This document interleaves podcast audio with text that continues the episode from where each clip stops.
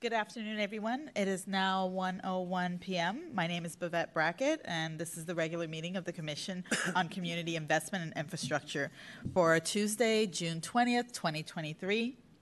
I'd like to welcome everyone joining us today. Um, today's meeting is being held in a hybrid format. Members of the public can participate and provide comments both in person at City Hall and remotely through WebEx. Thank you, staff and guests who will also be participating in today's meeting. Madam Secretary, can you please call the first item? Thank you, Madam Chair. The first order of business is item one, roll call. Commission members, please respond when I call your name. Commissioner Aquino. Present. Commissioner Drew. Present. Commissioner Scott. Present. Vice Chair Ludlam. Present. And Chair Brackett. Present. All members of the Commission are present. Madam Chair, we have a quorum. The next order of business is item two, announcements. Eight, the next regular meeting is scheduled on Tuesday, July 18th, 2023 at 1 p.m. B, announcement of prohibition of sound producing electronic devices during the meeting. Please be advised that the ringing of and use of cell phones, pagers, and similar sound producing electronic devices are prohibited at this meeting. Please be advised that the chair may order the removal from the meeting room of any persons responsible for the ringing of or use of a cell phone, pager, or other similar sound producing electronic device. C. Announcement of public comment procedures. Please be advised a member of the public has up to three minutes to make pertinent public comments on each agenda item unless the Commission adopts a shorter period on any item. During each public comment period, members of the public attending the meeting in person will have an opportunity to provide their comments. It is strongly recommended that members of the public who wish to address the Commission fill out a speaker card and submit the completed card to the Commission Secretary. Members of the public who are joining remotely will be instructed to follow the, the following instructions. Please dial 415 655 0001 when prompted, enter the access code, which is 2590 760 7128. Press the pound sign, then the pound sign again to enter the call. When prompted, press star 3 to submit your request to speak. When you dial star 3, you will hear the following message. You have raised your hand to ask a question. Please wait to speak until the host calls on you. When you hear your line has been unmuted, this is your opportunity to provide your public comment, and you will have three minutes. Please speak clearly and slowly. You will be placed back on mute once you are done speaking. You can stay on the line and continue to listen to the meeting, but you can also choose to hang up. If you, if you are planning to provide a public comment on any items on today's agenda, it's recommended that if you're participating remotely, to call the public comment line ahead of time to allow you to listen to the meeting live and to prevent you from experiencing delays. Today's meeting materials are available on our website at sfocii.org under Commission, then the Public Meetings tab. The next order of business is item three report on actions taken at a previous closed session meeting, if any. There are no reportable actions. Next order of business is item four matters of unfinished business. There are no matters of unfinished business. Next order of business is item five matters of new business consisting of consent and regular agenda. First is the consent agenda. 5A, approval of minutes, regular meeting of June 6, 2023. Madam Chair. Madam Secretary, do we have anyone present in the public who wishes to provide public comment on meeting minutes? At this time, if there are any members of the public who wishes to provide public comment on this item, please call 415-655-0001, enter access code 2590-760-7128, followed by the pound sign, then the pound sign again to enter the call. Press star, then 3 to be placed in the queue. If you're already listening to us by phone, please press star 3 if you'd like to provide a comment. We'd like to begin by inviting anyone who joined us in person to come up to the podium to provide their comment.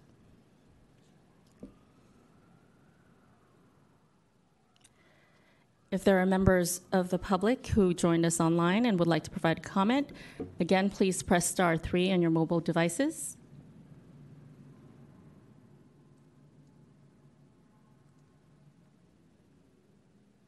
Madam Chair, it does not appear we have any members of the public wishing to comment on this item. Um, we will now close public comment and move over to our fellow commissioners for any questions, comments, um, or motions.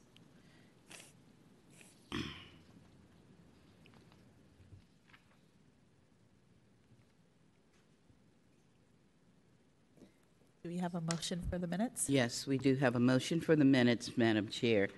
I move that the minutes be accepted as read with any necessary corrections.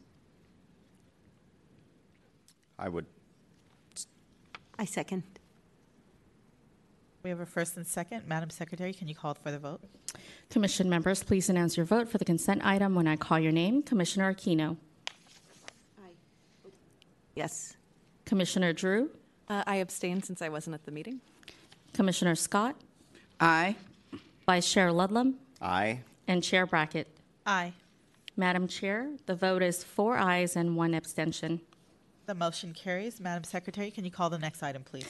Next is the regular agenda. Item number 5B, confirming the issuance of new money tax allocation bonds as permitted in sections 34177.7 A1A and 34177.7 A1B of the California Health and Safety Code to finance one, affordable housing obligations in an aggregate principal amount not to exceed $30 million, and two, infrastructure in the Transbay project area in an aggregate principal amount not to exceed $45 million, and approving preliminary and final official statements, a continuing disclosure certificate, and other related documents and actions, affordable housing obligations, Transbay infrastructure obligations, discussion and action, resolution number 21 2023. Director Kaslofsky. Thank you, thank you, Secretary Cruz. Um, members of the public, commissioners, these are uh, new money bonds for Transbay projects. You've seen these projects previously in their design phase. Um, you also initially approved the bond issuance process at a prior meeting. This is one of the final steps uh, prior to the final bond issuance. And uh, this item, I think John Daigle, the, de- the OCA- OCI's debt manager, will do the presentation. Thanks, John. Thank you, Director Kaslofsky. Good afternoon, Chair Brackett, members of the uh, commission. My name is John Daigle. I am the uh, Senior Financial Analyst and uh, Debt Manager for OCII. So we have two, um, two, two bond issues here, basically uh, under, our, um, under the same credit. So they will issue under a single offering document, which is uh, one of the key things that you'll be approving today. So it's 2023A, which is affordable housing, and 2023B, which is uh, Transbay infrastructure. It's broken into two pieces because one is taxable, the housing, and the uh, other is infrastructure, which is tax exempt. I'm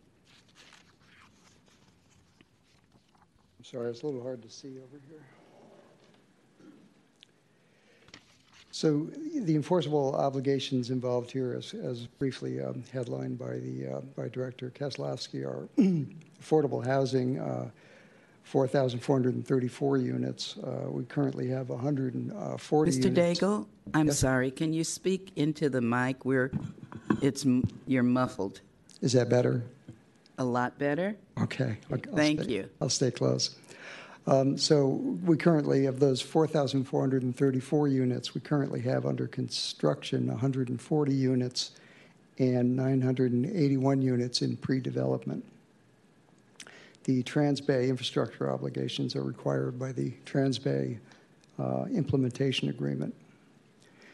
The enabling authority um, for the uh, two, two issues, um, which are, was recited in the title, so California Health and Safety Code uh, 34177.7 A1A and 34177.7 A1B. The purpose of uh, Series A is to construct um, or move 537 units of uh, affordable housing towards construction. Transbay 2 East, 184 units. Transbay 2 West, 151 units. And then pre-development in Transbay 4 for 202 units for a total of 537. Series B is the tax exempt series, and that will um, finance Transbay Block 3 Park. The uh, approval process to this point um, is, is outlined here or laid out. Uh, so it started in April 18th of uh, 23 when we approved the uh, budget, uh, or you approved the budget, uh, which included expenditures related to these bonds. Um, and then the conditionally authorization subject to DOF approval of the, uh, of the bond issuance in March. Uh, oversight of board um, following approval. And then finally, Department of uh, Finance approved the bonds in April of 2023. Uh, the final step will be the um, Board of Supervisors' final approval of the OCII budget, which also includes an item approving the issuance of the bonds specifically. We expect that to be available. It's usually in the last week of July, and we'll go to market after that. This is a, um, a layout of the um, sources and uses for the uh, bond proceeds. Um, it's um, it's pretty clear uh, with the Series A bonds. There's uh, 26,865, which is uh, actually the expected face amount of the bonds, and then the uh, that contributes uh, 24 million into the project fund, um, 1.97 million into the um, debt service reserve fund, uh, cost of issuance of about 200,000, underwriter's discount of 96, and um, uh, bond insurance, which currently looks like it would be effective, but we won't know uh, until we actually go to market of uh, 592, and then others. Uh, that's basically a rounding uh, rounding number. Um, with the Series B bonds, uh, there's an expected premium, and that that means basically you're selling 40 uh, million 490 in principal amount of the bonds, but because the interest rate on the bonds is a little higher, um, you, you, you get a premium. In other words, they have to pay extra to get a higher yield.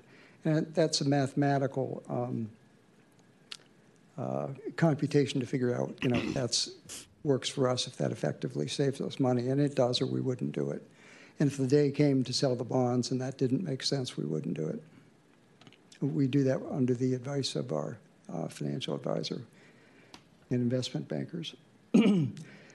so in uh, the case of the B bonds, it's 37 million into the project fund, uh, 3.98 um, for the debt service reserve, and um, cost of issuance 300, uh, underwriters discount 145, uh, insurance again 955, and then uh, 1,000 1, in rounding at the bottom. Um, debt service reserve, if you're wondering that, that's a uh, sort of it's a cash credit enhancement for the bonds, um, and it's sort of what the market requires uh, of a credit at this level. So what it means basically is there's money there if we had uh, a shortage of revenue to cover usually about a year's worth of principal and interest. So uh, today's um, item before you is um, approves the uh, preliminary official statement. Um, this is the key uh, document in selling the bonds, and it's the only source that uh, investors are actually supposed to rely on. From our side, it has to be as complete as possible. It has to contain everything, any material information, positive or negative, of course, and, and no exaggerations. It's not a, it's not a sales piece. Um, it's very, it's very factual, and it's a great compendium of, of uh, um, information that will allow an investor to assess the risk of him not getting uh, repaid, essentially.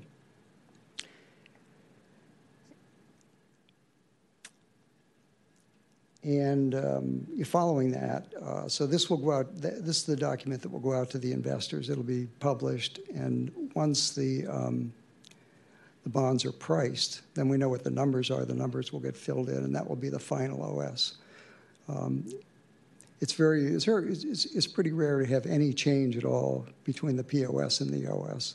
There could, it's possible, there could be some change in circumstance, but uh, we have um, uh, Disclosure Counsel and uh, Underwriters Counsel keeping a close eye on anything that happens materially. So essentially, what you approved today, minus the missing numbers, is the OS will be. And finally, a continuing disclosure uh, certificate, which is essentially a contract between the uh, OCII and the underwriter by which we will continue to disclose every year certain information uh, in the uh, POS. In other words, there are certain tables that will be updated and, and various statements and summary items that are required to be in that. We do that in um, by the end of the year, uh, end of the uh, uh, um, calendar year in December every year. We have to do one of those for each one of our uh, seven credits. So, uh, yeah, the final actions then will be sometime in the summer, perhaps in uh, August. It depends on uh, the timing of the tax rolls and whether we need to update for that. Um, we will uh, price the bonds, and then the bonds will close about uh, three weeks later, generally. So we have a present today if, um, to, to help with any questions you might have if I'm unable to uh, handle them. Uh, we have uh, our financial advisor, Sarah Hollenbeck, and Nick Jones from PFM California. From Jones Hall, we have our bond counsel, uh, Juan Galvan. Um, Alex Chu is our disclosure counsel, who's the author of this uh, POS. Uh, David Mealy is, uh, uh, is here remotely, um, and he's the author of the uh, Fiscal Consultants Report, which is about 40 pages of, of uh, detailed financial information on the project areas that's appended to the OS. From the lead underwriter, we have Kevin Chang, who is uh, attending remotely. I'm sorry, we had a last minute change there. And from uh, our co um, co-manager, Backstrom McCarley, we have uh, Vincent McCarley.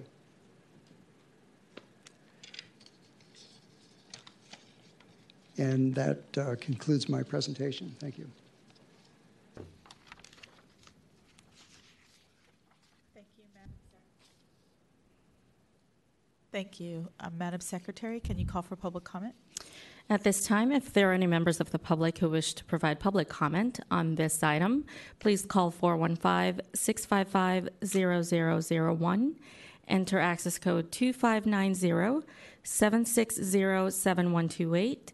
Press the pound sign, then the pound sign again to enter the call, then press star 3 to be placed in the queue.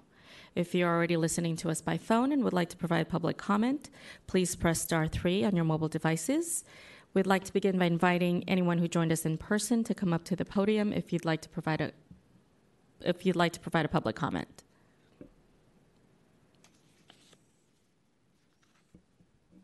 And we're inviting people who have joined us online. If you'd like to provide your comment, please press star 3.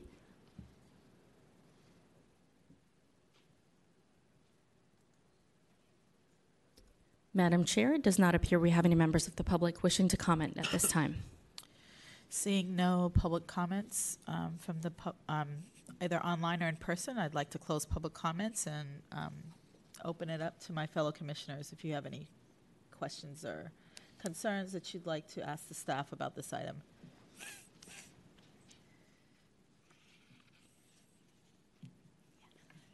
Thank you for the presentation, Mr. Daigle. Um, I had a question. The staff memo identified uh, three updated risks uh, that were included in the analysis. Uh, One related to climate change and hazardous substances. Uh, And my understanding is for those two, we're following a precedent that's already set by the city and county in, in their bond issuances. And the third was identifying a risk in declines of assessed values.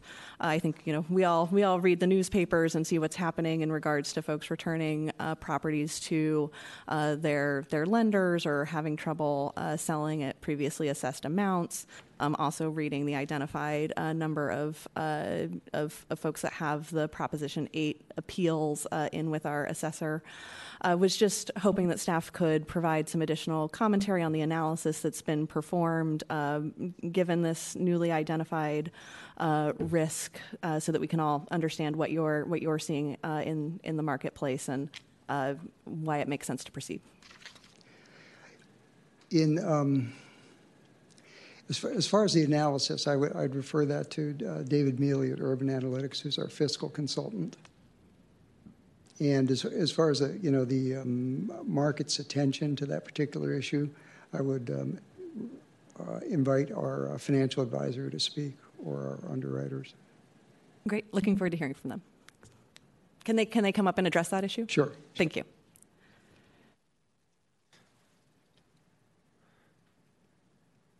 Sarah, why don't you go first?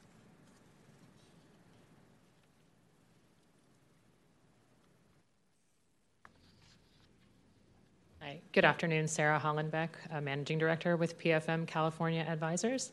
Um, I would defer to David Mealy on the question of the analytics that are behind the tax increment projections in the fiscal consultant's report, but I can speak to um, the market norms relating to um, risk disclosure uh, pertaining to climate change um, and the what you, as you noted, the dynamics of the property um, valuation trends in San Francisco. Um, we just determined in consultation with the Commission's Disclosure Counsel and following, uh, excuse me, the precedent that has been set by the city and county in its recent offering documents, um, that it is appropriate to call attention and call out in the preliminary official statement so that investors um, have that information clearly presented to them in the offering document as they're considering an investment decision relating to these bonds, um, that, that, that those issues are specifically called out and addressed um, for their review and consideration. Is there anything further that Yeah, I think uh, it, it's helpful to understand that we've, uh, you know, done the appropriate disclosures in the in the POS, um, but did just want to, you know, understand a little bit more, maybe from the um, financial consultant or the fiscal consultant, uh, just about what an analyst, what analysis uh, has been performed, uh, you know, how many uh, Proposition Eight. Petitions are we are we seeing with the city, and if there is, you, you know, just to just to understand the the seemingly rapidly changing uh, change, uh, financial climate. Yeah. So I would uh, uh, invite David Mealy to jump in on that specific analysis question. Sure. Good afternoon.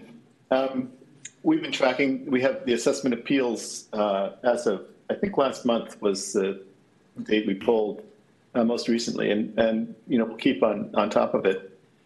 Uh, so we, we know the number of Prop 8 filings, um, know what buildings they are. Uh, it- we won't know much of substance until the rolls come out, the next roll comes out, um, which would be sometime in, in July, as John mentioned. Uh, for the projections, we assumed just the standard 2% growth rate, which is the Prop- Proposition 13 uh, minimum growth. Last year's AV growth for the, the project areas was uh, nearly 6%, 5.8%.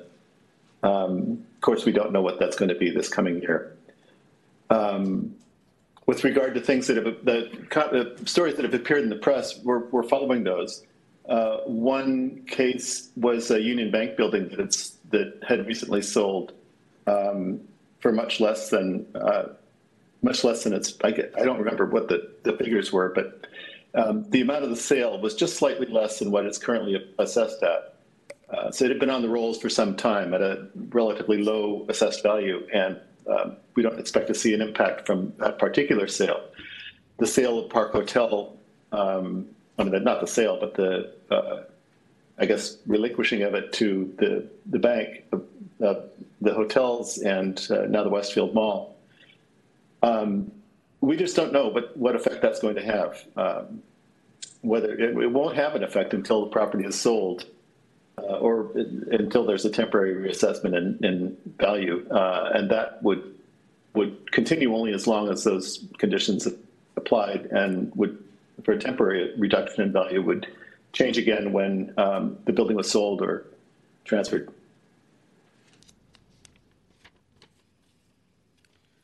I hope that helps. Is there any other questions about that? I'd be happy to, to take a stab at them. Yeah, thank you for that. Thank you for that uh, overview. Um, you know, I guess it's uh, it's helpful to just get some, a sense of the uh, scale of impact uh, that we're seeing in terms of the numbers of uh, reassessment requests versus you know the large uh, number of assessed properties in the in the district. Just to kind of you know again, I think trying to provide some comfort uh, in terms of uh, the level of risk uh, to issuing issuing these bonds, even despite kind of some sensational uh, headlines. Sure. The, um, where we have on the assessment appeals we've uh, as of May 24th, um, there were 121 resolved appeals and as of 2022 23, and these are just for the project area, not for the city county as a whole. Uh, 121 resolved appeals and 104 pending appeals. Um, evaluation on the pending appeals of, of uh, 4.2 billion. The volume of appeals is slightly higher than it had been the year before, where the volumes actually it's a little bit lower. Sorry, in 21, 22 there were 266. I'm doing math between two numbers here. 266 appeals versus the 225 appeals we see now. Um, so it's not. It's not. It hasn't yet appeared to you know be a be a deluge of appeals filed. Uh, we'll keep an eye on it and see what happens um, as the, appeals are filed for the next roll year. But that won't happen until September. Uh, we won't be seeing those until September. Great, thank you for the additional information. Do any of my other commissioners have any questions for? So, do your assumptions, uh, Mr. Miller, assume that there will be a 2% increase in assessed values? Uh, or, I mean, I think most people would assume that these early foreclosures are the harbinger of much to come. So, uh, what, is the analysis? Is the analysis only based on prior year data, or does it contemplate a new environment going forward? Uh, it's based on prior data. Um, actually, I think the, the sizing itself is based on the current year AV, not on any growth projections. Um, so, with respect to the size, the size of the issuance, we're not assuming anything more than what we already have um, this current year. Um, as I mentioned, there's there was growth last year of six percent in the AV, and and we you know well, it's really hard to say what's going to happen with it. We've been through cycles before where uh, it it sounded like it was going to be a, an AV disaster, but uh, it didn't materialize that way. There were some decreases, but only in particular sectors. Um, If I may. I think, sure. Commissioners, um, I believe most of these bonds are 30-year bond terms, and so when you look at a 2% growth average, that's average across 30 years. And so when you look back uh, retrospectively at 6% growth as we've historically observed, those are mostly during boom times. I don't believe we went back to um, the 2008 period. But looking forward, there might be dips, but we're projecting out that the dips will average out to, at a minimum, 2% growth. And historically, that's what has occurred. And so I kind of made that as a statement, but I phrased it as a question to con- be confirmed by, by the team. If, if I may, uh, Commissioners, I would add one thing is that our current coverage on this debt in, in the lowest year is 480%. So in other words, we have 4.8 times enough pledged revenue uh, to make debt service. So it's, there's we could lose we could lose a lot and still you know every commercial property could go to zero. That's 40% of our uh, our uh, you know tax base and we could still pay. So um, we're, we're it, it's it's not a great time but um, it's it's not really um, anything that threatens the security of these bonds in uh, in any uh, reasonable scenario that we can see we just have to put it there as I said earlier we have to put everything we can think of And, and commissioners, if I may, one, one other item related to, uh, for example, uh, climate change and sea level rise. I think um, the commissioner's questions were related to how are we perceiving that risk associated with the repayment of these bonds. And we've determined that we can go forward with these at the risk that we're disclosing to the market um, does make this a marketable bond, and but the market will tell us how much risk there is and whether or not there's active investment engagement, what kind of rates we're talking about. So that is yet to be sort of determined. We disclose it um, per the standards set by the city, and, and just want to confirm for the commissioners that that's the process we're engaging in. Yeah, and, and, and the market is, is already telling us through our um, financial advisor and through our investment bankers. You know, the, re, the numbers that we've run are realistic based on the, the then current market. I don't want to say current because it's every day different, but I had a quick comment. Um, I wanted to thank you guys for having a detailed explanation of um, the different risk factors in the climate change section, including um, what's happening in various project areas, including the shipyard and stuff like that. Um, however, I did feel the narrative was a little bit light in the areas around, um, there was a lot of discussion around office space buildings, but not other types. And so I was just wondering if that section was going to be beefed up, or is that sufficient to kind of um, explain some of the other comments that both um, Commissioner Drew and um, Commissioner Ludlam um, discussed earlier around what we're seeing in the retail market, the hotel markets, et cetera? I would, I think I'd answer that just by saying that, you know, everything in this POS is reviewed by the entire team, including the, uh, the underwriters uh, counsel, who is essentially on the other side, but has exactly the same intent as our disclosure counsel, which is to get everything down there that needs to be there. Um, nothing is um, nothing is included uh, without a lot of uh, careful uh, scrutiny. I could ask um, our uh, disclosure counsel up as well, Alex Chu, who is here today. If that's possible, yes, please. Would you, would you like to ask? Yes, Alex? please.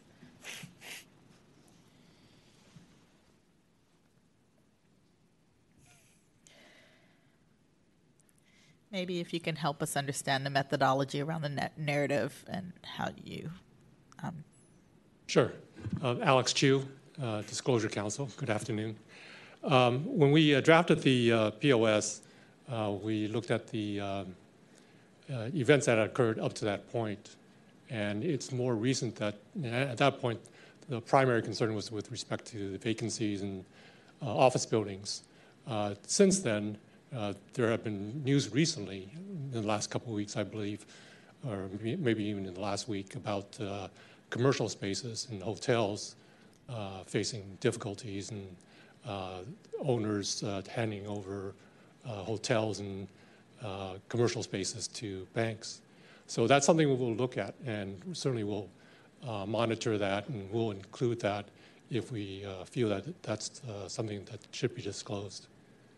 And we'll try and get more information on that as well. Thank you. Do any of my Anything else? commissioners have any um, additional comments? And do we have a motion? Anyone would like to have a motion on the floor? Madam Chair, I move that we do confirm Resolution 21, 2023. I'll second. Madam Secretary, can you please call the vote? Commission members, please announce your vote for item 5B when I call your name. Commissioner Aquino, Yes. Commissioner Drew, Yes. Commissioner Scott, Yes. Vice Chair Ludlam, Yes. Chair Brackett. Yes. Madam Chair, the vote is five ayes. The motion carries. Can you please call the next item, Madam Secretary? Next is agenda item number 5C, authorizing the issuance of tax allocation refunding bonds as permitted in section 34177.5A1 of the California Health and Safety Code in an aggregate principal amount not to exceed $85 million, approving and directing the execution of a second supplemental indenture of trust, escrow agreement, and bond purchase contract and approving other related documents and actions, Mission Bay South redevelopment project area, discussion and action resolution number 22 2023. Director Kaslofsky. Thank you, Madam Secretary, uh, Commissioners, members of the public. Uh, Once again, this is a bond item. This is for uh, projects in Mission Bay South, primarily for projects that have been completed. Um, And once again, it'll be presented by Mr. John Daigle, the OCI's debt manager. Thank you.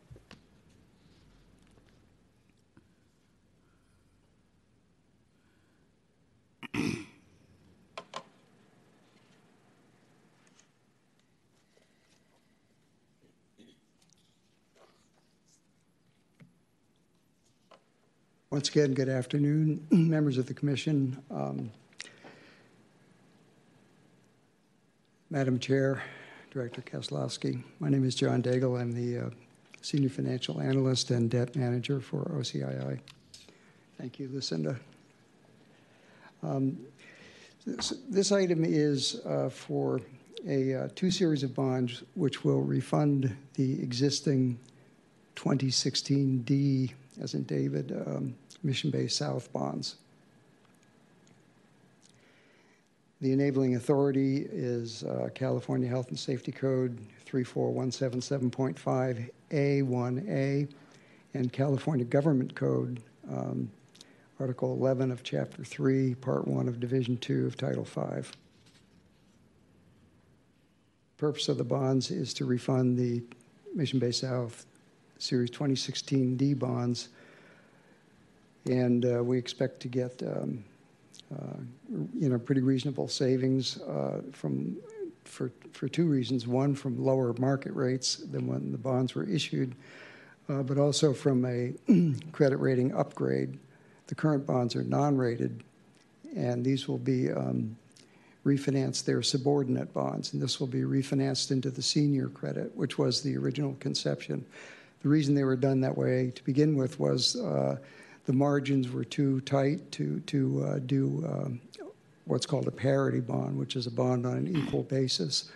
And uh, the developer badly needed the money and was willing to um, uh, do, do, it that way. Fortunately, the rates were fairly low when we did it, so we weren't punished too much for doing a non-rated bond. But we will have savings by upgrading it to uh, the uh, dominant credit, the uh, superior credit. Which is uh, A minus rated. These are the sources and uses uh, of the bonds. Um, I don't think I need to read through all the numbers. Again, the only thing exceptional there is that premium. Um, and again, that's uh, something that's really dictated by the investors. If the bonds are structured that way, they will uh, pay enough to make it worth, um, make it more advantageous for us to do it that way. Um, bonds are very, very close to equal in size. Uh, that may change. Um, uh, in fact, we expect it will change quite a bit with more going over to the tax exempt side um, as, as time goes on. It depends on the specific timing of the bond issue. So the uh, action today approves the second supplemental indenture of trust and bond purchase agreement um, the way we do these now, instead of having a you know a new unique indenture of trust for each bond issue, the in initial indenture is set up so that it can can, can be um, uh, supplemented, which is a lot more efficient um, in terms of uh, doing subsequent parity bonds. and there was already one supplemental indenture. This is the second.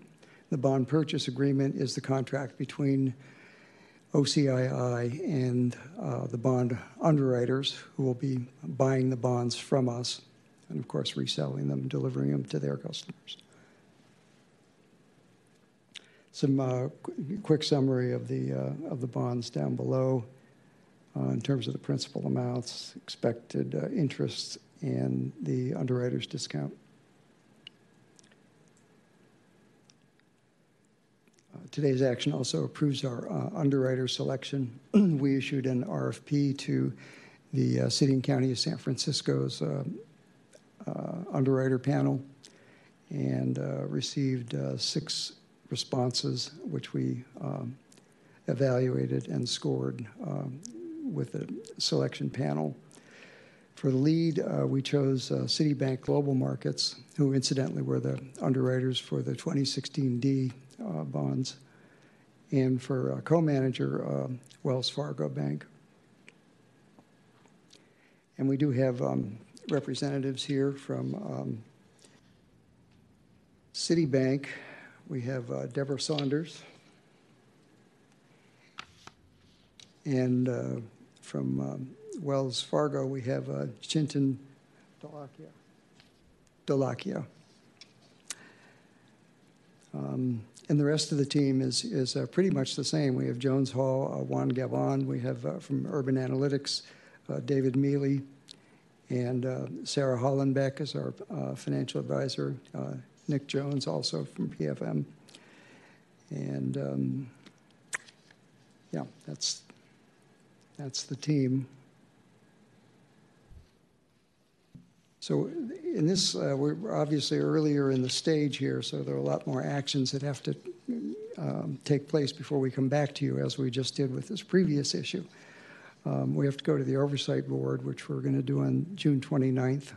And then immediately we'll send the Oversight Board's action to uh, DOF for their consideration. They have up to 65 days. Um, we don't know. Sometimes they're very quick. But if they want to take 65 days, if that's what it takes, that's what it takes. Um, once we have the uh, DOF approval, we'll come back with the uh, to you with the POS and the final approval. Uh, we expect that to be um, in September. It may be earlier if uh, DOF acts uh, earlier. And then um, we should probably get to market in late September, I'm guessing, and, and close in uh, October. But again, with the refunding, it very much depends on the um, on market conditions. You know, the market's volatile, and you, if you don't have savings there because you have a spike in rates, you don't you don't go. You wait until it comes comes around. And we do this in uh, consultation with our uh, uh, financial advisor and uh, underwriting team. And that uh, concludes my presentation. Thank you. Thank you for your presentation and staff report. Um, if there are there any other presenters for this item? No. Okay. Um, Madam Secretary, can you call for public comment, please? If there are any members of the public who wish to provide public comment on this item, please call 415 655 0001. Enter access code 2590 760 7128, followed by the pound sign, then the pound sign again to enter the call. Press star, then three to be placed in our queue.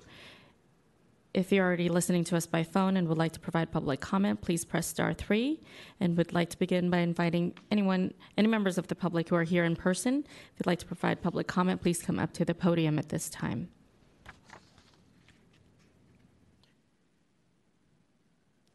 And members of the public who have joined us remotely, if you'd like to provide public comment, again, please press star three on your mobile devices. Madam Chair, we do not have any members of the public wishing to comment.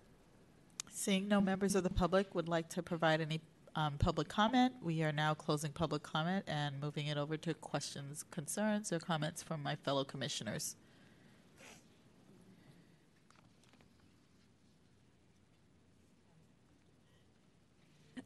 Thank you.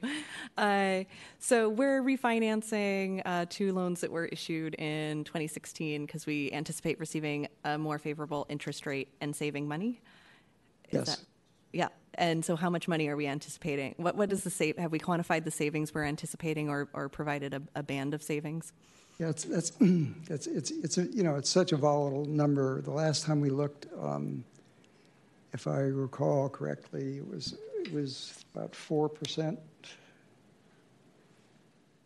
Uh, 4% of the um, refunded principal. So uh, if there's 4% of, um, uh, Nick, do you have that number handy? Excuse I me. I think you had the NPV savings at about 4.8 million. The NPV savings was about 4.8 million. Thank you.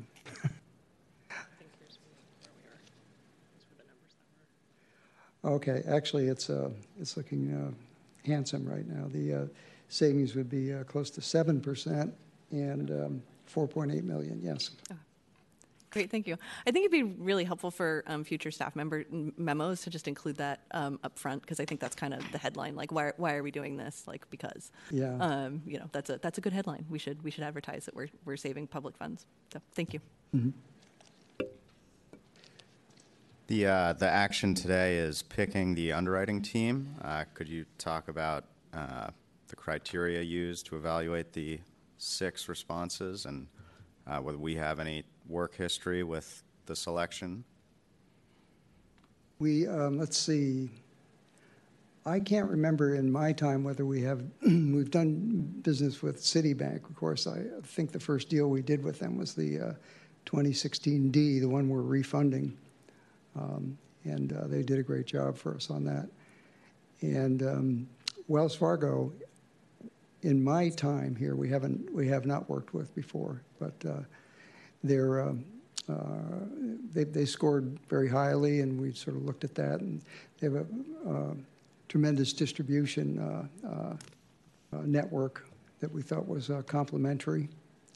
So beyond the you know criteria that are listed, to to get into a little more detail on, a little more granular, um, that that's really what drove it.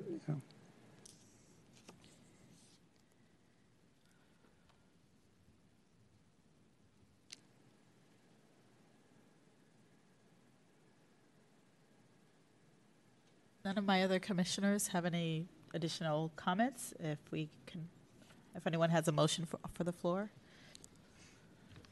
I would move to approve this uh, selection of Citigroup and Wells Fargo for this assignment. Do we have a second? I second that motion. Madam Secretary, can you please call for the vote? Commission members, please announce your vote for item 5C when I call your name. Commissioner Aquino. Yes. Commissioner Drew. Yes. Commissioner Scott. Yes. Vice Chair Ludlam. Yes? And Chair Brackett. Aye. Madam Chair, the vote is five ayes. The motion carries. Um, Madam Secretary, can you please call the next item? Next is agenda item number 5D, conditionally authorizing the conversion of 69 off-street residential parking spaces in and adding five new spaces to, parking spaces to, an existing building containing 313 parking spaces at 185 Channel Street, MBS Block 2, to provide 34 short-term commercial spaces, 30 commercial valet parking spaces and 10 off-site below market rate residential parking spaces, and a and approving a second amendment to the basic concept schematic design for Mission Bay South Block 2, Mission Bay South redevelopment project area. Discussion and action resolution number 23-2023. Director Kaslofsky. Thank you, Madam Secretary, Commissioners, members of the public. Um, This is an item in Mission Bay South for an existing project that is going to convert, is proposing to convert some of its vacant on-site parking spaces uh, to other uses, from residential to commercial. This isn't the first time this project has sought to better utilize their underutilized parking. And uh, Ms. Gretchen Heckman, a development specialist with the agency, will present this item. Thank you. Thank you, Director Kaslofsky. Uh, good afternoon, Chair Brackett, Vice Chair Ludlam, Commissioners Scott, Drew, and Aquino. Um, as Director uh, mentioned, my name is Gretchen Heckman. I'm a development specialist on the Mission Bay team. So the item before you today is regarding a partial conversion of residential parking uses within an existing garage at Mission Bay South Block 2 um, or 185 Channel Street. The property is outlined in red on this map, and you can see it's located on 4th Street between Channel and Longbridge Streets. The site includes 315 for rent residential units, ground floor retail, and slightly less than one for one parking for the 315 apartment units on site. The action before you today is to amend the original design approvals, the basic concept schematic design for the project in order to conditionally authorize the conversion of 69 residential parking spaces to short term commercial metered spaces, valet parking, and off site below market rate residential parking. So this slide gives uh, a bit of history on Block 2. Uh, the building was built according to the maximum parking ratio allowed for residential, residential uses in the Mission Bay Design for Development document, uh, which is one for one. Um, it ended up being slightly less than one for one just due to um, the logistics of the garage and uh, um, kind of things that they worked out during construction. So it was 313 residential parking spaces. The parking is unbundled from the units, meaning that residents can lease an apartment and choose to separately lease a parking space or not lease one. The property has seen underutilized parking for six to seven years. And as Director Kaslofsky mentioned, in 2018, the Commission approved the conversion of 25 residential spaces in the garage to retail uses dedicated to Gus's Community Market. Since then, and even through the pandemic, the property has maintained around a 50% vacancy rate in its residential parking.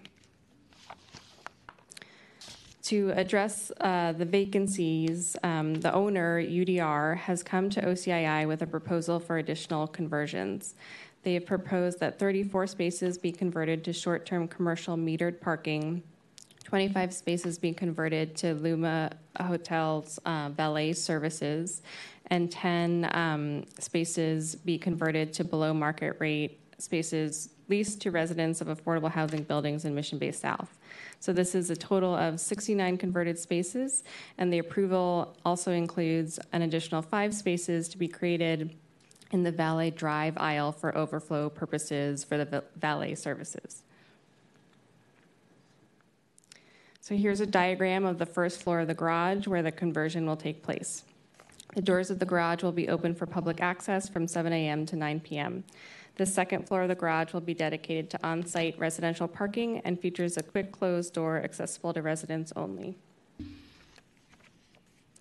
Here's the building owner UDR's rate sheet proposal for the 34 short term metered commercial spaces. This pricing is in line with the Planning Code's pricing tiers for parking and can be increased annually with CPI. The building owner will come back to OCI with any proposed changes to this pricing. And um, next slide. Management of the short term com- commercial meter spaces will be through a parking operator who will apply for and manage the garage license and leases for the valet and below market rate spaces. Non resident parking guests will use the pay by phone smartphone application to book and purchase time for the short term metered commercial spaces. Management will also include controls set to prevent parking for the purpose of attending an event at Chase Center and Oracle Park, including a two hour parking duration limit during special events, the closure of the garage at 9 p.m., and signage signaling that special events parking is not offered on the premises. The valet parking spaces are comprised of 25 existing spaces plus five spaces which would be created in the drive aisle um, between the two rows of valet spaces. For the foreseeable future, Luma Hotel, a property that n- is a neighbor to Block 2 across from Channel Street, will pay to utilize these spaces. The spaces are expected to support the new hotel's business, as since opening in the summer of last year, they have seen higher than expected demand for parking from their guests. The 10 below market rate spaces in UDR's proposal represent 15% of the 64 non residential spaces proposed for the parking garage. These will be available to residents of OCII sponsored affordable housing buildings in Mission Bay South. The parking rates for these spaces, in accordance with the Mayor's Office of Housing and Community Development Policy, will vary by household area median income and are shown in the table on this slide. Based on staff's analysis, the majority of residents in Mission Bay South will fall into the 55% AMI bracket and thus would pay $100 a month for parking um, if pulled from the lottery. Logistics for the below market rate parking will be agreed upon by OCII, the building owner UDR, or its parking operator, and the affordable housing owner staff, and will include the creation of an interested parties list, allocation of spaces through a public lottery process, the creation of a wait list, and any other policies to sync the standard lease agreements in terms of UDR with those of the affordable properties. Staff is recommending this action's approval with conditions related to policies that prevent the use of the metered spaces for special events parking, policies regarding below market rate spaces, and the approval of signage for the garage. This item was brought before the Mission Bay Citizens Advisory Committee on June 8th of this year. The CAC voted to recommend the item be brought before Commission. The um, members of the public questions included whether the owner would be allowed to do special events parking, if the Gus's parking spaces would remain free of charge, and they, there were also questions around the pricing and operational policy for the below market rate spots. The CAC and members of the public supported providing additional parking for Gus's Community Market in 2018 and also expressed support for this conversion proposal. If the Commission approves this item today, the next steps by staff will include the creation of a signage plan for the space and discussions between the building owner, UDR, OCIA staff, and the affordable housing owner representatives to solidify logistics for the below market rate spots. That concludes my presentation, and I can answer any questions commissioners may have. Also in attendance today for questions are Megan Jennings, Land Use Counsel representing the building owner UDR, Ellington Diaz, Community Director at UDR, Amy Matabuena, Project Manager for the Luma Hotel, Jose Campos, Manager of Design Review and Planning for OCII, Pam Sims, Senior Development Specialist in the Housing Group at OCII, and finally Mark Slutskin, Slutskin Project Manager for the Mission Bay Group at OCII, who um, is also joining us remotely.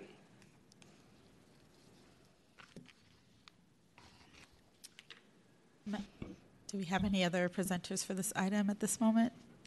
Okay. Madam Secretary, can you please call for public comments? At this time, if there are any members of the public who wishes to provide public comment on this item, please call 415-655-0001, enter access code 2590-760-7128, followed by the pound sign, then the pound sign again to enter the call then press star, then three to be placed in the queue. If you're already, already listening to us by phone, please press star three if you'd like to provide public comment.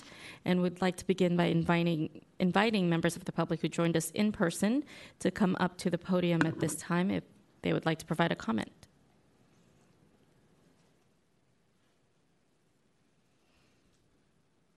Now, I'd like to invite members of the public who joined us remotely by phone to again press star three on your mobile devices if you would like to provide a comment. Madam Chair, it does not appear we have any members of the public wishing to comment at this time.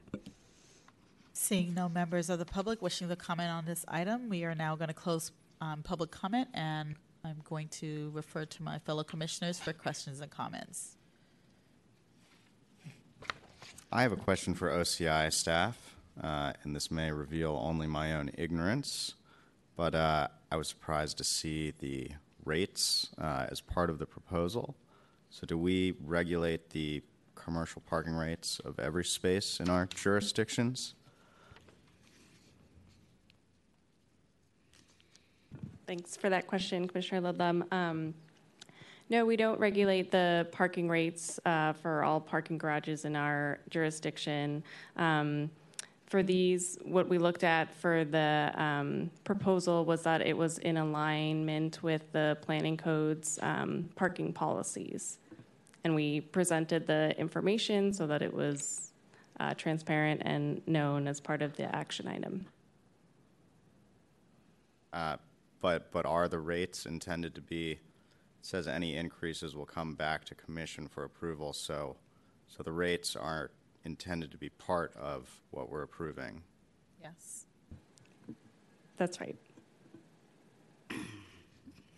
It seems problematic to me that we would appro- we would determine rates in one parking garage in Mission Bay and no others. Why would we do that?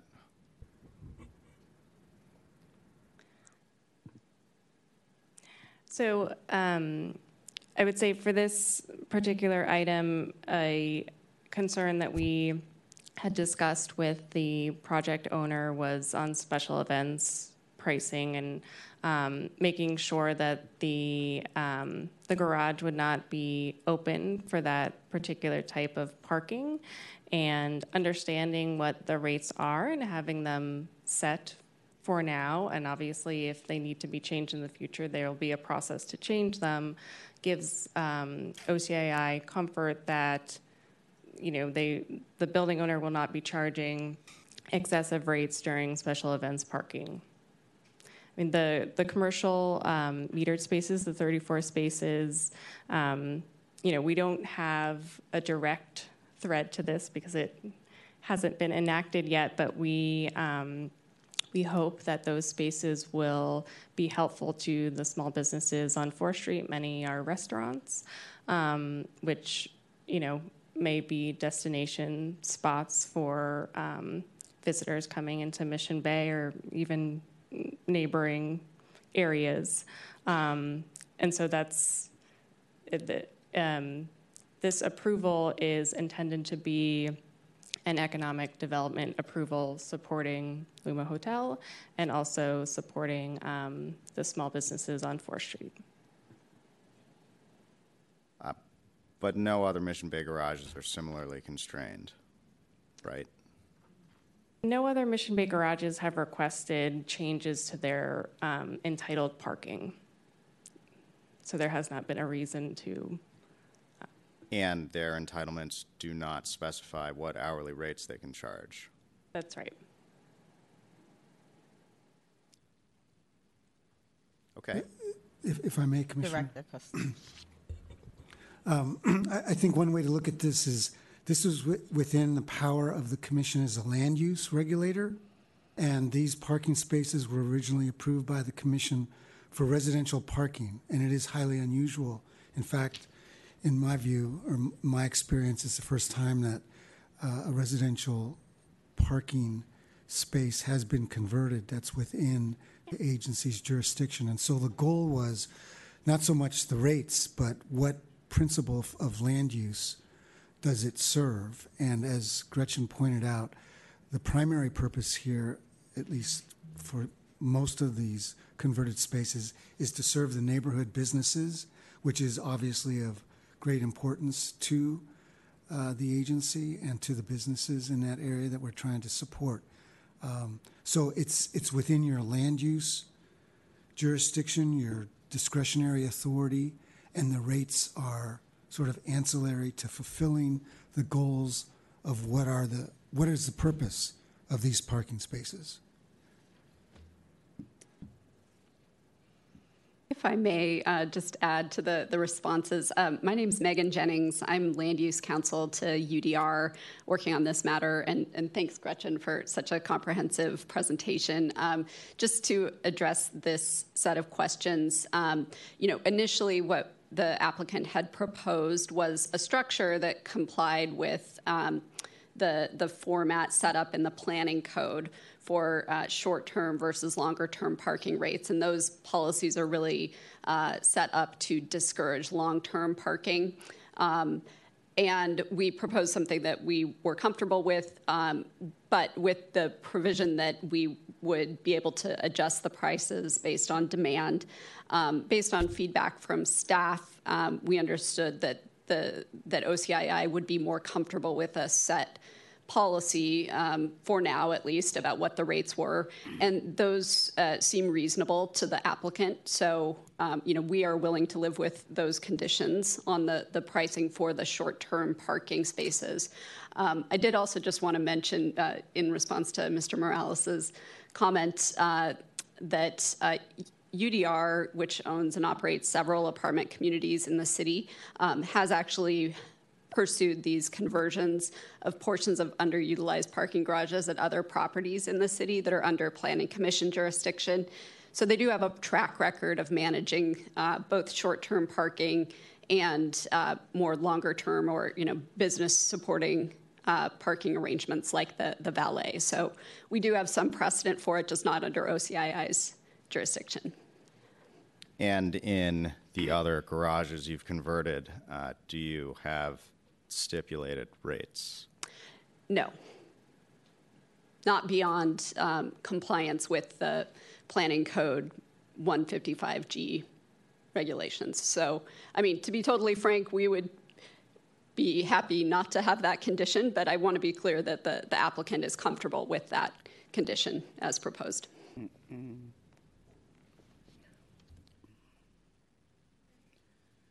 May I ask, um, I'm having a problem with it. The rates, uh, we give affordable housing, and I'm happy to see a thought for some help in adding parking spaces.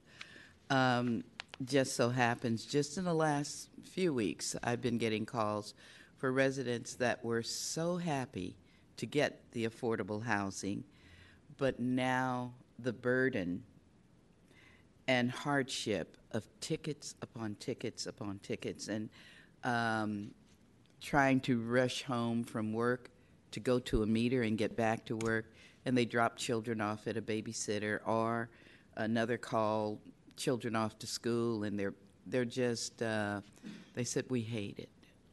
They love the housing but they don't like and it's become a burden and a hardship because they're saying, you know, we have to pay, I think they can pay by their cell phone or something like that for the meters, but it's way above their budget, the tickets that they're getting and the cost.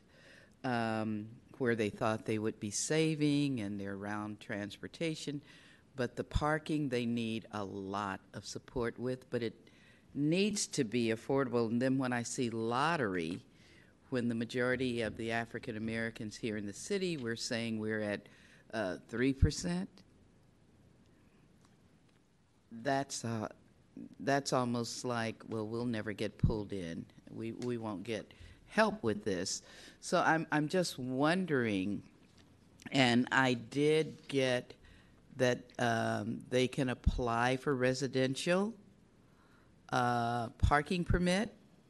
How does that how would that work there? Can you help me with that? Thanks for your question, Commissioner Scott. Um, just to um, first address the question on the residential parking permit. So, um, SFMTA sets sets those. They lie within MTA's jurisdiction, and Mission Bay um, was not issued any residential parking permits. It was a policy decision based on um, the land uses within Mission Bay. Um, so that is not an option for residents. I um, hear what you're saying about um, the burden of street parking in Mission Bay. This, uh, the 10 parking spaces obviously offer a very small uh, amount of relief for affordable housing residents. Um, they'll be administered um, through a lottery process, just as all of the um, OCII and city sponsored affordable housing units are. Um, and that would be, you know, we are making sure that we are aligned with um, how the Mayor's Office of Housing runs their programs. And so this um, proposal reflects that. May I ask, would the COP holder have any preference? Uh, just to piggyback on what Gretchen said, I'm Pam Sims, Senior Development Specialist, and um, it's important to note that each affordable housing development already has parking spaces. The ratio is anywhere from 20% and below. Um, so each development has parking spaces, and the COP um, applicants and now residents at each of those affordable housing developments, they have parking spaces. If they requested a parking space, they have one. So this parking that Gretchen is um, recommending would be on top of the parking that already exists at affordable housing developments. So you're saying, Pam, if someone is just moving in, they still would have today the uh, benefits of asking for a parking space, or are they already all taken? Um, if they're if they're moving in today, and um, we had the lottery, and the everybody moved in two years ago, um, they would go to the top of the waiting list. They would not get a spot, but they would go to the top of the waiting list. And would that COP help with parking as it did with housing? Correct. because they get to go to the top of the wait list for each development. Okay, thank you.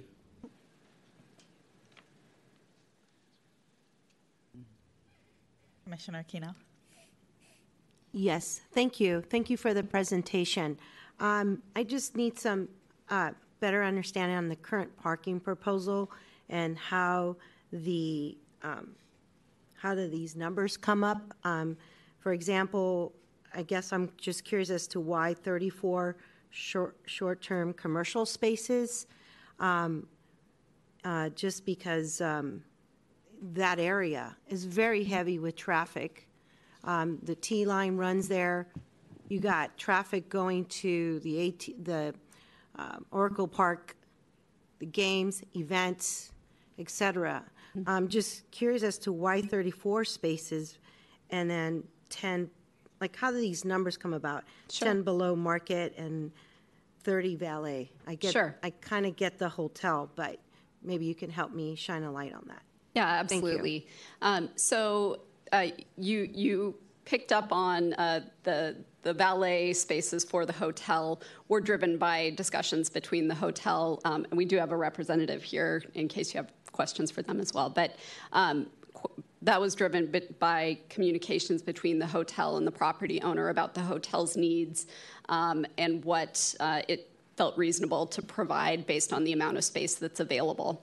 Um, the 34, there's not any magic to that number, um, but effectively, when we were looking at the full first floor of the garage um, and not taking into account the 25 spaces that are already reserved for Gus's, um, the spaces that are designated for car share, electric vehicle parking, um, vendors, and, and visitors to the, uh, the facility.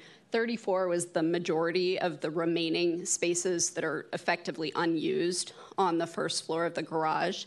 Um, and based on discussions with OCII staff over the last couple years, um, it was the consensus was that it would provide the most opportunity to support local businesses uh, by making those available for short-term parking rather than other um, potential arrangements. And then the 10 BMR spaces that came about also through discussions with OCII staff based on 15% of the total number of commercial, what, what I'm calling commercial spaces, um, so non residential spaces. And if in the future the number of, um, if, if the short term parking program was really successful and the applicant wanted to come forward and ask for additional parking spaces, um, then the, the 15% BMR spaces would adjust with that. So in, in the future, again, if they asked to provide more short-term uh, commercial parking spaces, they would also uh, potentially need to increase the number of BMR spaces.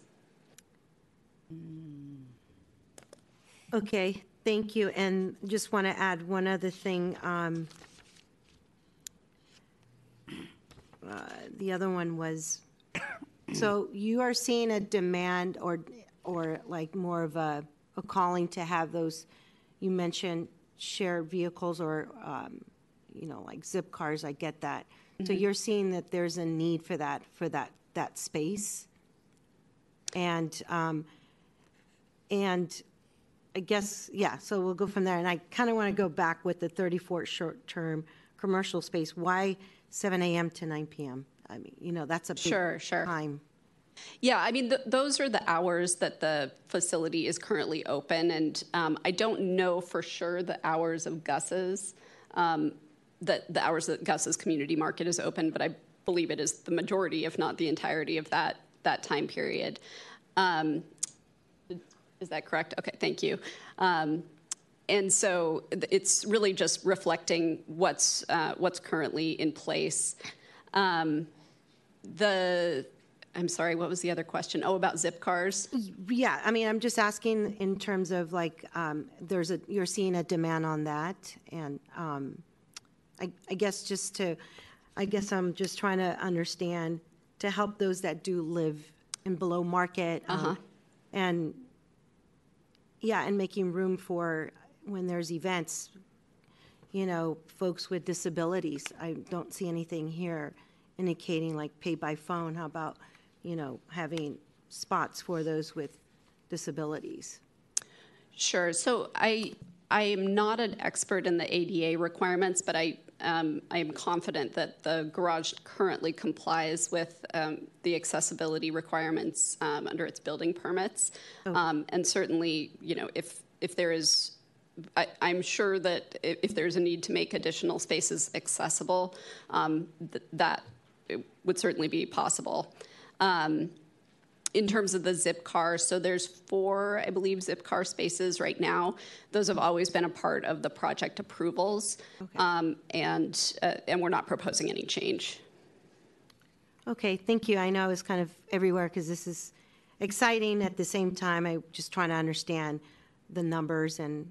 Um, no, understood. There's a lot of different numbers this, uh, in this proposal, so totally get it. I think that's all I got, but um, yeah, for now. Thank you. Thank you. Great. Uh, I just wanted to follow up on uh, Commissioner Ludlam's questions regarding uh, approval of hourly rates. Um, so just so I'm, I'm clear, has OCII adopted parking rates in any of our project areas?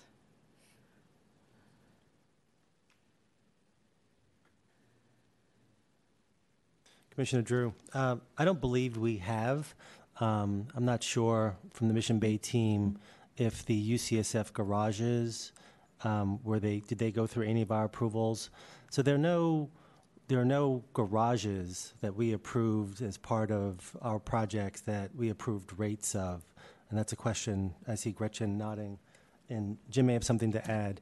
But again, just emphasizing what I'm answering a different question in addition to your question, which is uh, this is the the first, or actually the second time this this um, developer has come forward, but converting what is intended as on-site residential parking, converting it to something different, and so um, it was the newness of this that we wanted to be sure about, you know, what how this parking was going to be used and the rates that we introduced the idea. But Yeah. I don't believe in any other of the project areas, Transbay, Hunters Point Shipyard, Candlestick, or prior Mission Bay approvals. Okay. And for other uh, commercial garages within Mission Bay, which do face similar concerns around the mix between special event parking and uh, neighborhood uh, retail uh, business parking, uh, I'm, I'm assuming that there's controls in there regarding restricting uh, use for special events and. Um, you know, I, I think effectively we're saying we don't think that those are sufficient uh, in this case and are applying or adopting uh, uh, rates in order to secure these spaces. Um, so just wanted to understand like why our current model, where we're kind of not confident in it, or we think that we need we need more um, in order to protect these spaces from being gobbled up by uh, special events. Uh, Certainly, Commissioner Drew. Um, The, my understanding is these are commercial garages that were designed and permitted as commercial garages. And so those were approved um, that way, so they were intended to be full-on operating garages. This was approved as a residential garage facility, not intended to be used for off-site parking. And so in, in exchange for the concession to open it up to the public, uh, we're understanding this may not be the only time that they may come forward or other developers may come forward. Um, the concern about, you know, uh, price spikes uh, was a concern.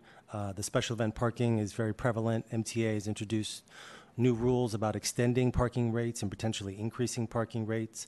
And so, as this got, had gone forward as an initial, call it a pilot, if you will, we wanted to be sure what the rates would be.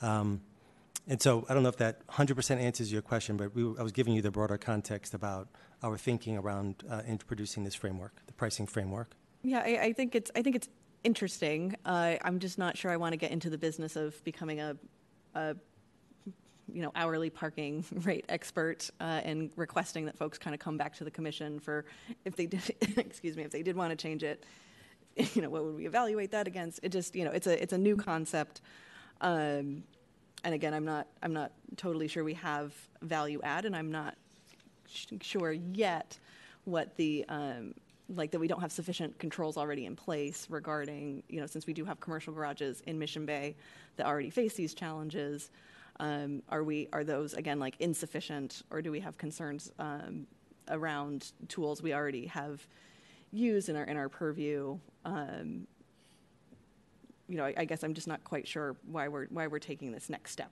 uh, into determining specific rates for uh, a, a garage. Dr. Scott? Okay. I'm, I'm still having a little trouble, a lot of trouble, really, to be honest, um, especially in hearing that MTA has no, there are no residential permits. And so, to me, and I, I'm looking at parents with, as um, Commissioner Aquino said, those with disabilities. Then you have the parents that are blessed with babies and children and groceries and no parking place. What do you what are they doing during the day and then is this night rate for being parked on the street that I see ahead saying no. Yeah, help me with oh, oh understanding how they're being charged if they're parked in that area during the day and if they're parked at night. The complaints I'm getting just um, are horrifying to me. All I wanted to respond to was um, the proposal for the below market rate spaces in this garage.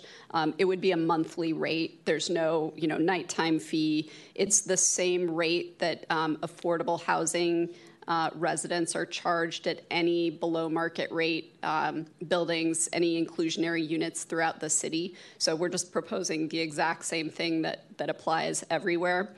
Um, and so that was what I was shaking my head about. Is just uh, to clarify, there's no additional nighttime cost or anything. It's just uh, you have a parking space and it's yours um, on a month-to-month basis. With those with the parking yeah. space, but what about those that are don't have a parking space and they're on the streets? How do those meters affect them during the day and at night? Commissioner Scott, if I may respond instead. Um, the agency doesn't regulate uh, the parking rates on the street, on-street Mm-hmm. parking, Right. what it's called. Uh, MTA does, um, Mhm. and they, they set those rates. We, we are not involved in that, uh, Mhm. that process. Um, and as you know, most of the area of Mission Bay um, is metered, and um, the rates that are set are set by the, I believe it's the MTA Commission, in fact, Mhm. who does. So we, we're, we're not involved. UDR is not involved as Right. well. Right. Yeah, I understood that. I'm just thinking of the hardship for those that are parked in the streets and how hard that is on them and will be. So, um, thank you. Thank you. Mhm. Um, if the UDR team could please come to the mic, I have a couple questions, clarifying questions. Yes. Um, currently, what is the profit netted from those residentials or the charges charged to, for the residential parking spaces or Yeah. empty spaces? What is the charge for that? Sure. The residential, uh, the, the residents of the building who have the option to lease the parking spaces now, um, I believe the current monthly rate is $315, um, which is consistent with, you know, which is certainly within the same range of other um, similar properties in the area and throughout the city. So you guys are looking at possibly, um, as you see it now currently, because those spaces are unoccupied, you're losing about 69 times that 315 every month for that first floor. Yeah, in a, in a gross sense, I think that's probably accurate. Okay, and then um, I know you also mentioned that the prof, um, that you guys have had experience in other residential communities converting um, um, residential parking spaces to commercial parking spaces, and then just wanting to understand how profitable is that for UDR to do that? You know, I don't have um, profit numbers available, and unfortunately, I don't think Ellington probably has that information. okay. Um, so it, is, it does generate revenue. Um, those spaces, of course, do have um, permitting fees and taxes um, associated with them, and, and costs of security. So, you know, there are there are costs associated with it too. But yeah, they do generate revenue. So they do generate revenue. Sure. in a positive. Yeah. Okay. So um, I do have a couple comments um, in terms of this proposal before us. Um, in the sense that what we're essentially being asked to do is convert the entire first floor of this um, parking garage from residential to commercial. Um, as and there are no financials being submitted to us about what that means in terms of um, how what's the profitability of doing that, and also um, Pam. I actually have a question for Pam as well before I go into my full kind of spiel. Um, in the report that the staff submitted, this, there was some indication that there's been a constant demand from the six neighboring residencies in need of parking space. So they actually need residential parking space Correct. and have needed residential parking space for over six years. Is that correct? Correct.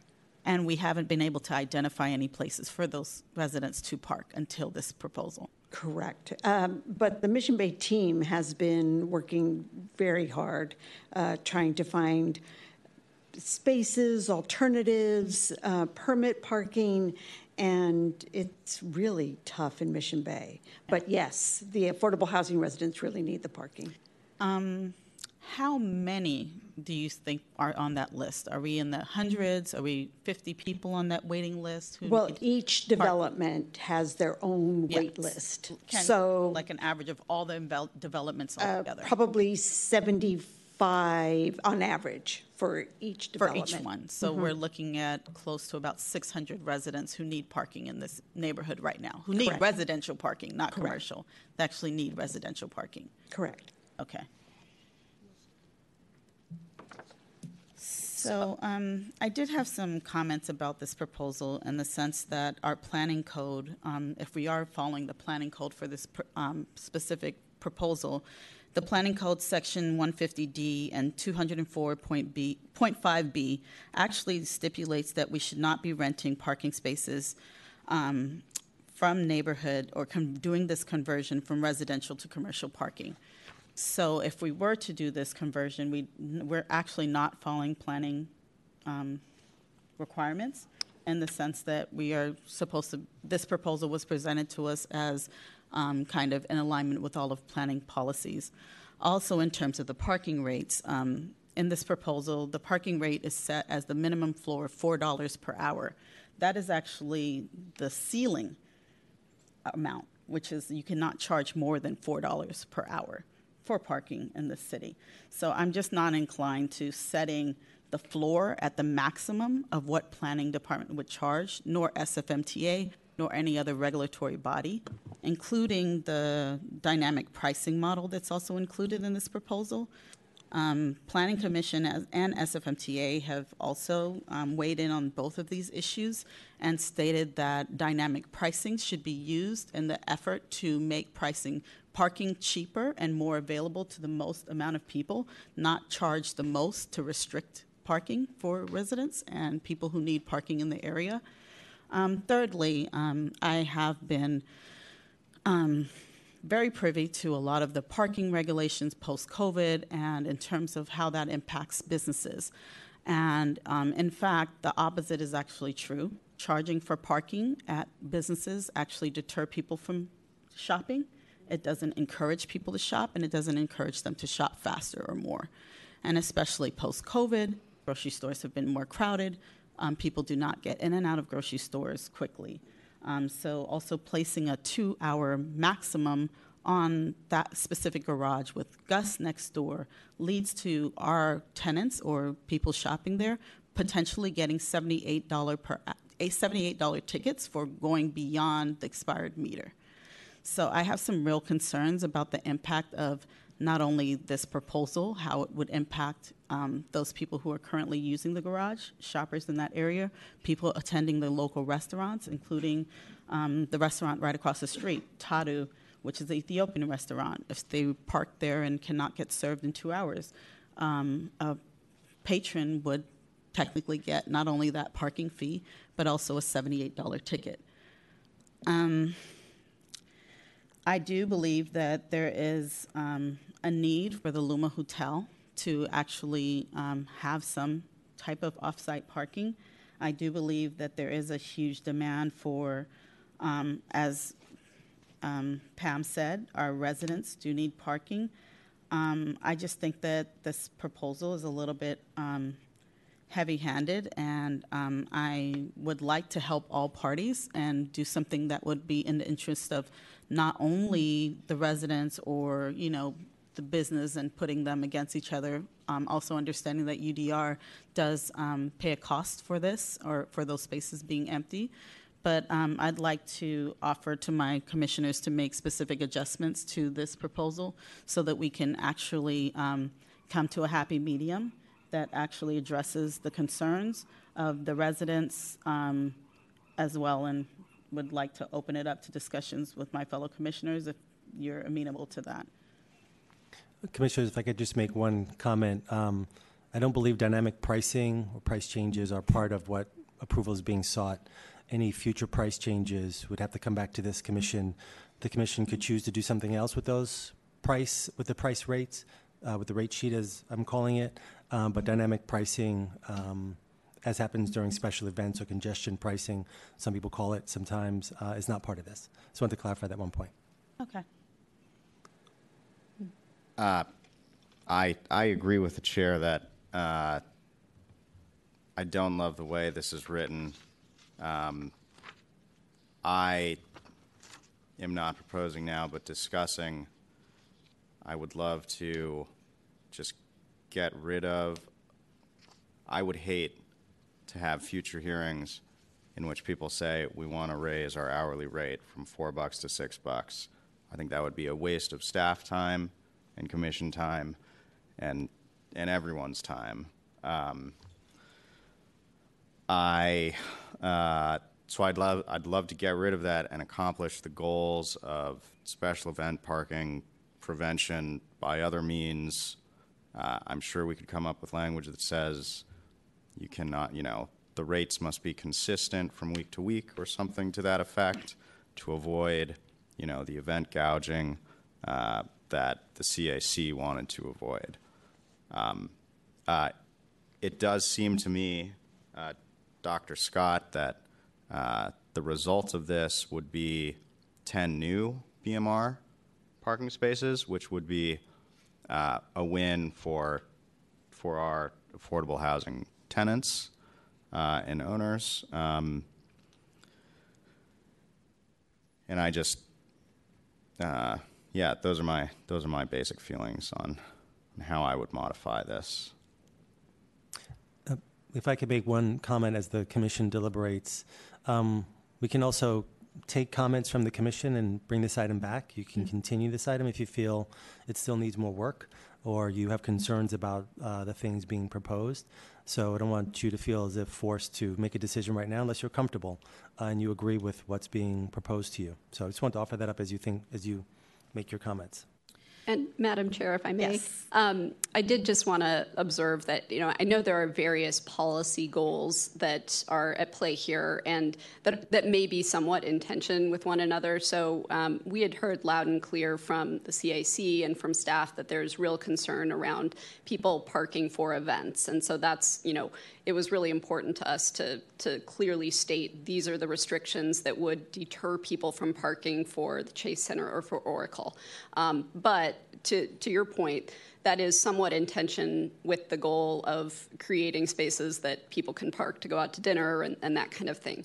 So I, you know, I think the applicant team is very willing to work with staff on refining, you know, any of those details. If we hear from you about, you know, what the, the main policy goals are um, that we should be uh, trying to address. Thank you. Um, so um, I did have a chance to review SFMTA policy, planning department policy around parking, parking charges. I also did a survey of the area in terms of what um, our standard street parking, as well as other lots, hotels, et cetera, in that area. Um, I did a, do a comprehensive study of um, also SFMTA's recent study that just happened in 2020 um, in regards to um, pricing in that area and the availability of um, parking spots. And um, one of the things that kind of came up in terms of how they designed um, what they would charge in certain neighborhoods, because as you know, San Francisco, we have different neighborhoods with different pricing. Um, the four or the five basic areas that they really took into account was um, ensuring that any kind of um, parking fee policy include data collection and analysis. Um, also, that there would be policy development and a framework um, set for um, the parking fees.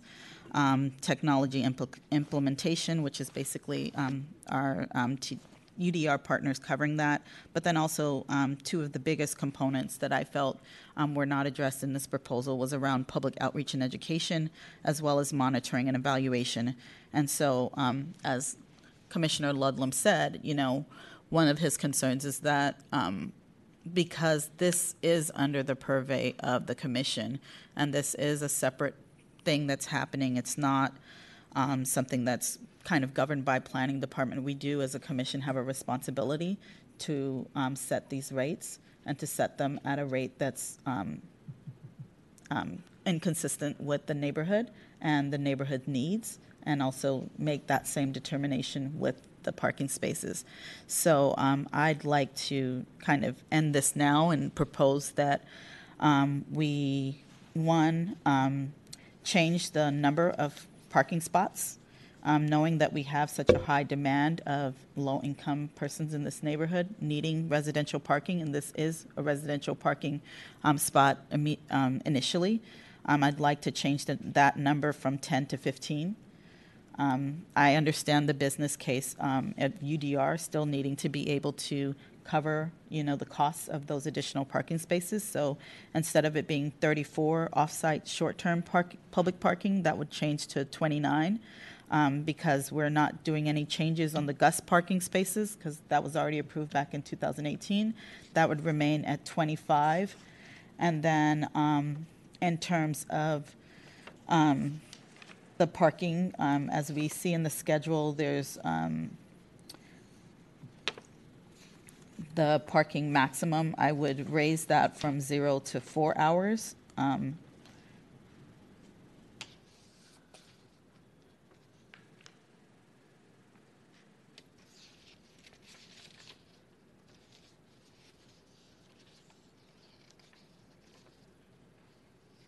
and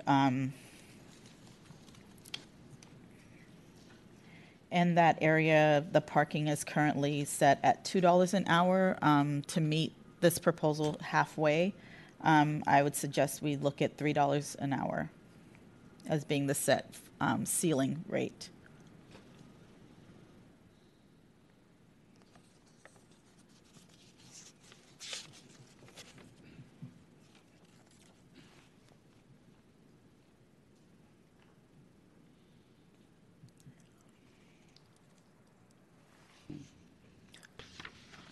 Madam Chair, if there are no other uh, comments from the commission, we can take uh, all the different comments into consideration and uh, work with UDR and staff to bring an item back, if that's what you would like. Um, There were quite a few comments today. I don't know if you wanted to approve them with those changes or have us bring it back. It's obviously your decision. And Commissioner. I would move to continue the item uh, for further work between staff and the applicant. I agree as well. Thank you.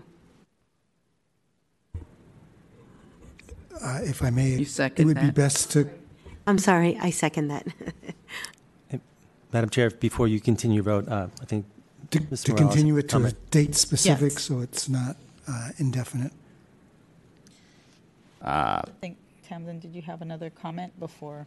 I did just have a um, quick comment uh, for folks to take into consideration as we reevaluate. Uh, Chair Brackett, thank you for raising the continuing demands for residential parking uh, in the neighborhood. I think it would be very helpful to understand. Uh, uh, it, it it appears that the demand for the current lot is based only on the tenants of the associated building, but if there continues to be a need in the neighborhood for market rate and obviously below market rate, uh, understanding what that demand for the parking uh, is as we uh, evaluate converting uh, these these spots from residential use to non-residential use. Thank you.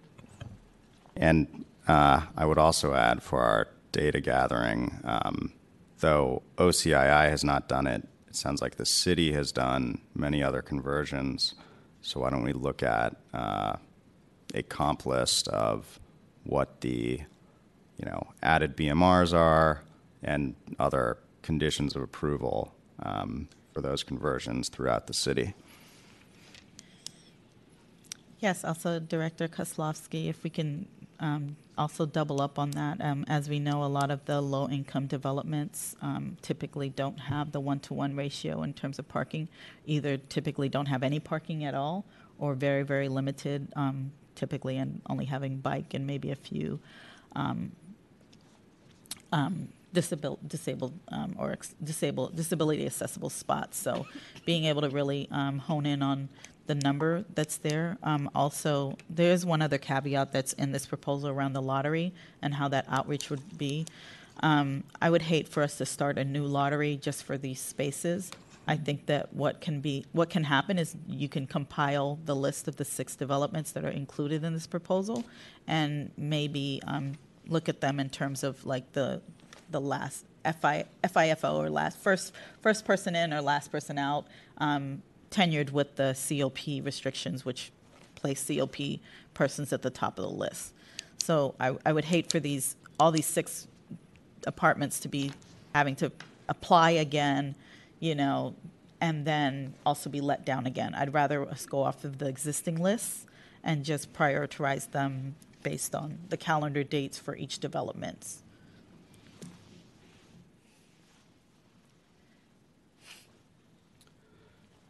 Um, Director, uh, what would be a reasonable time frame to uh, gather this information uh, and work out a new proposal from the applicant? Um, your your next meeting is July 18th, I believe. Um, there's no meetings on July 14th except at the barbecue, um, and uh, I believe so. Then August, sometime in August, would seem to be the the next nearest time. I think July is too soon, um, but we if we work uh, expeditiously and we're able to come in July, we would certainly propose it through agenda setting. But I would propose here uh, August. Uh, well, I would move to continue this item uh, until either July 18th or the subsequent August meeting. And I second that. Okay, um, we have a motion on the floor. Um, Secretary, Madam Secretary, can you please call roll? Commission members, please announce your vote to continue this item um, to a future date, either July 18th or another me- meeting in August. Please announce your vote when I call your name. Commissioner Aquino. Yes. Commissioner Drew. Yes. Commissioner Scott. Aye. Vice Chair Ludlam. Aye. And Chair Brackett. Aye. Madam Chair, the vote is five ayes. This um, item is um, sorry continued until the July 18th or August 2nd meeting. Thank you. And just correct, it's August 1st or the Oh, second sorry. meeting in August. Sorry, August And- 1st or the second meeting in August. Thank you. Um, Madam Chair, I mean, Madam Secretary, can you please call the next item? At this time, members of the public who wish to provide, oh, I'm sorry. The next order of business is item six, public comment on non-agenda items. If there are any members of the public who wish to provide public comment on this item, please call 415-655-0001. Enter access code 2590-760-7128, followed by the pound sign, then the pound sign again to enter the call. Please press star three to be placed in the queue. If you're already listening to us by phone and would like to provide public comment, please press star three. And we'd like to begin by inviting members of the public here in person to come up to the podium to provide your comment.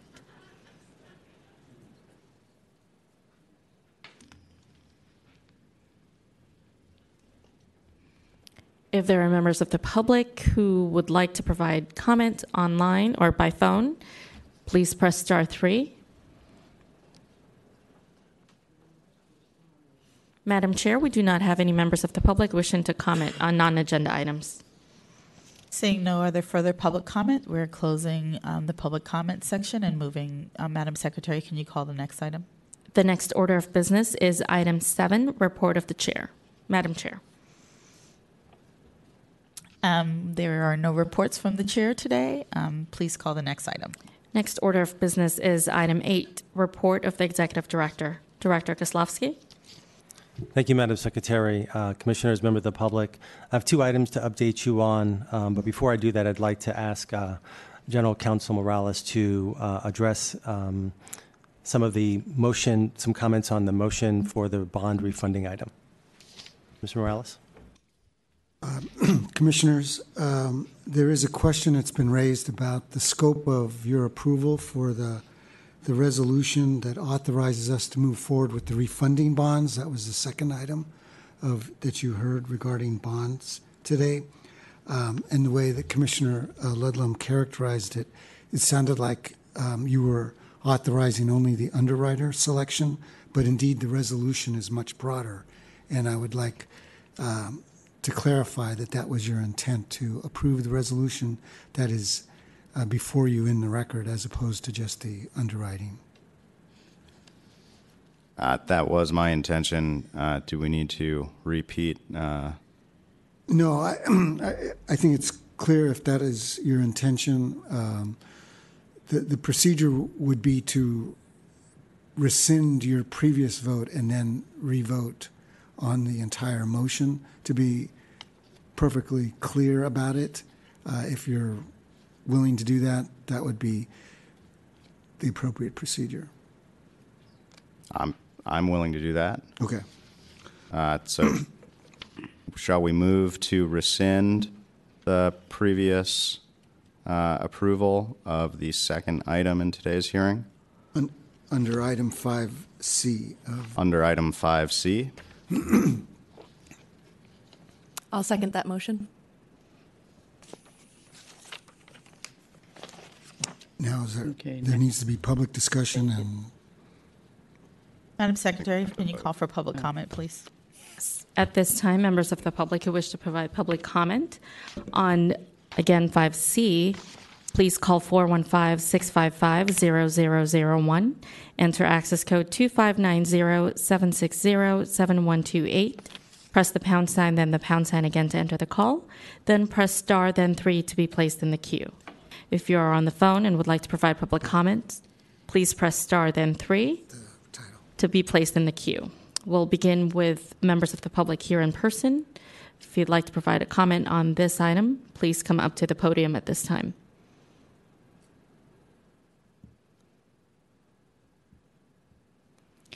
We'd like to move to the members of the public who joined us remotely. If you'd like to provide a comment, please press star three. Madam Chair, there are no members of the public wishing to comment on this item. We are now going to close public comment and open it up to my fellow commissioners for any questions or comments or any motions.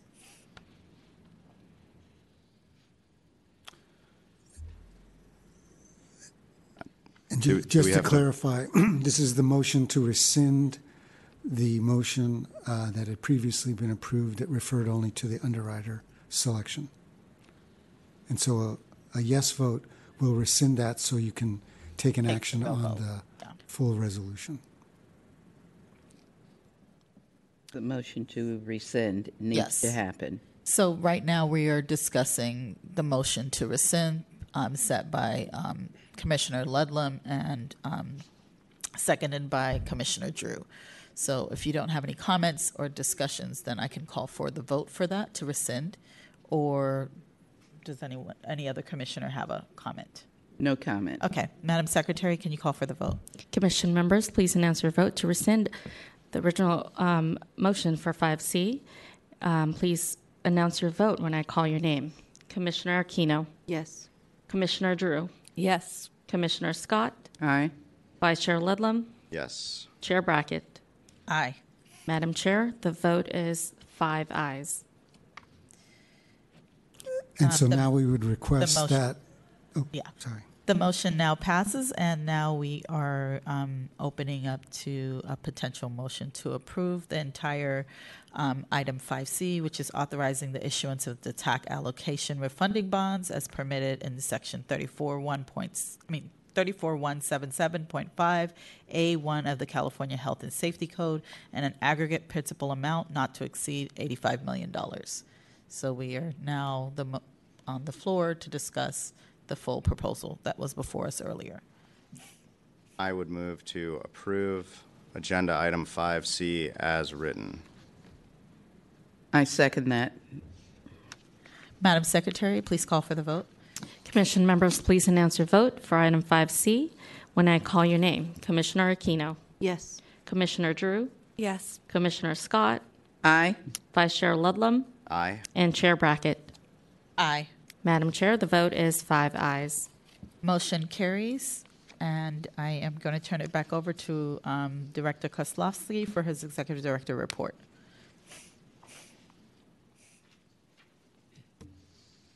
Thank you, Madam Chair and uh, Commissioners. Thank you for that. Appreciate the, the revote on that. Just to make sure that that uh, bond issuance, uh, there was no concerns about that. So two items I wanted to update you on. One was the replacement housing legislation that we're seeking at the state. Tomorrow is our first hearing in the Assembly. Uh, it is the Assembly Local Government Committee. Um, that is tomorrow at 1.30. Um, participation in that committee can't be by phone. It can only be in person or written. Um, so I won't be providing a phone um, uh, call-in line as I had done previously for this committee. Our next potential committee is at the Assembly Housing Committee, which should be on uh, June 28th. And so those are the assembly hearings that we have scheduled so far. Uh, tomorrow's is the only one that is um, set so far. Uh, the housing one is prospective. That's when they normally schedule it. We're just not agendized, and we won't know until a few days before. Um, but so far, we haven't had any major concerns uh, that we haven't been able to answer from the committee members or their consultants. Uh, and Senator Wiener has been doing a great job um, arguing for this in each one of the committees. Um, so just wanted to update you on that, and I'll continue to let you know how that progresses. Um, I wanted to acknowledge also uh, Maddie Scott from the Freedom West Homes, who uh, has accompanied me as a witness there, as well as Dr. Veronica Hunnicutt from the Hunters Point Shipyard Citizens Advisory Committee. They've been doing great work, and um, tomorrow uh, Jim Morales, General Counsel, will, will join me as well. And a quick update on the OCI's budget process. Uh, this commission had two hearings on the budget. Um, uh, June 9th was our first Board of Supervisors budget hearing, um, and we presented that budget there. Uh, we had no concerns or questions from the committee. That, that committee is chaired by Supervisor Connie Chan, and there are other members of the committee Supervisor Mandelman, Safai, uh, Ronan, and Walton. Um, there were a couple comments from the community. Um, some folks had concerns that we were building lots of parks, but that there were people who were homeless and that more affordable housing was needed. Uh, they made that comment, and there were also concerns about um, uh, contamination at the Hunters Point Shipyard. So there were comments from the public on that. Um, our next round of hearings will be June 27th, and then finally in July, the board will approve the final budget. I just want to close out on that. I want to send a special thank you to Mina Yu and Rosa Torres and John Daigle, who did exceptional work on preparing for that uh, Board of Supervisors hearing. So thank you. That's it.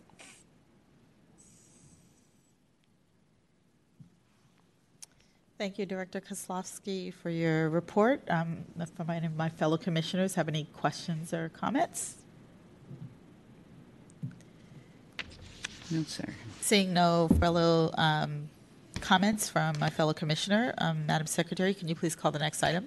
The next order of business is item nine, Commissioners' Questions and Matters. Madam Chair? Um, commissioners, do you have any questions or matters? I just wanted maybe it was more appropriate uh, at the end of the last item. Um, but following up on the OCII budget, uh, we had had a discussion about uh, budget to actuals and more transparent reporting of agency spending. Uh, was hoping to uh, check in on the progress of that and see uh, when this commission can see spending spending either last fiscal year to date or fiscal year this current fiscal year. Um, wh- where are we with that? Thank you, Commissioner Drew. Um, I've actually been working with uh, Rosa Torres, um, Deputy Director for Finance, on a form of presentation or form of tracking. Um, we had provided, uh, I think, to you uh, some examples of some budget to actuals um, that probably didn't get quite to your question along the lines of the information that's presented to the commission. Um, and so we're working. We have a we have a draft that I don't think is ready for review by the commission yet. And I was going to reach out to you offline to show you a draft of it and um, get some feedback from yourself and uh, Chair Brackett, and um, then decide when when to bring that back to the commission if the commissioners thought that was needed. So there's a draft. Yeah, thank you. And when can I, um, when can we expect that follow-up conversation to happen? It could probably happen by the end of this week. Thank you. Thank you. Do we have any other fellow comments or questions? Madam Secretary, can you call the next item, please? The next order of business is item 10, closed session. There are no closed session items. The next order of business is item 11, adjournment. Madam Chair. Fellow Commissioner, does anyone have a motion to adjourn? Madam Chair, I move that the meeting be adjourned. I second. Okay, our meeting today is being adjourned at 2:56 PM.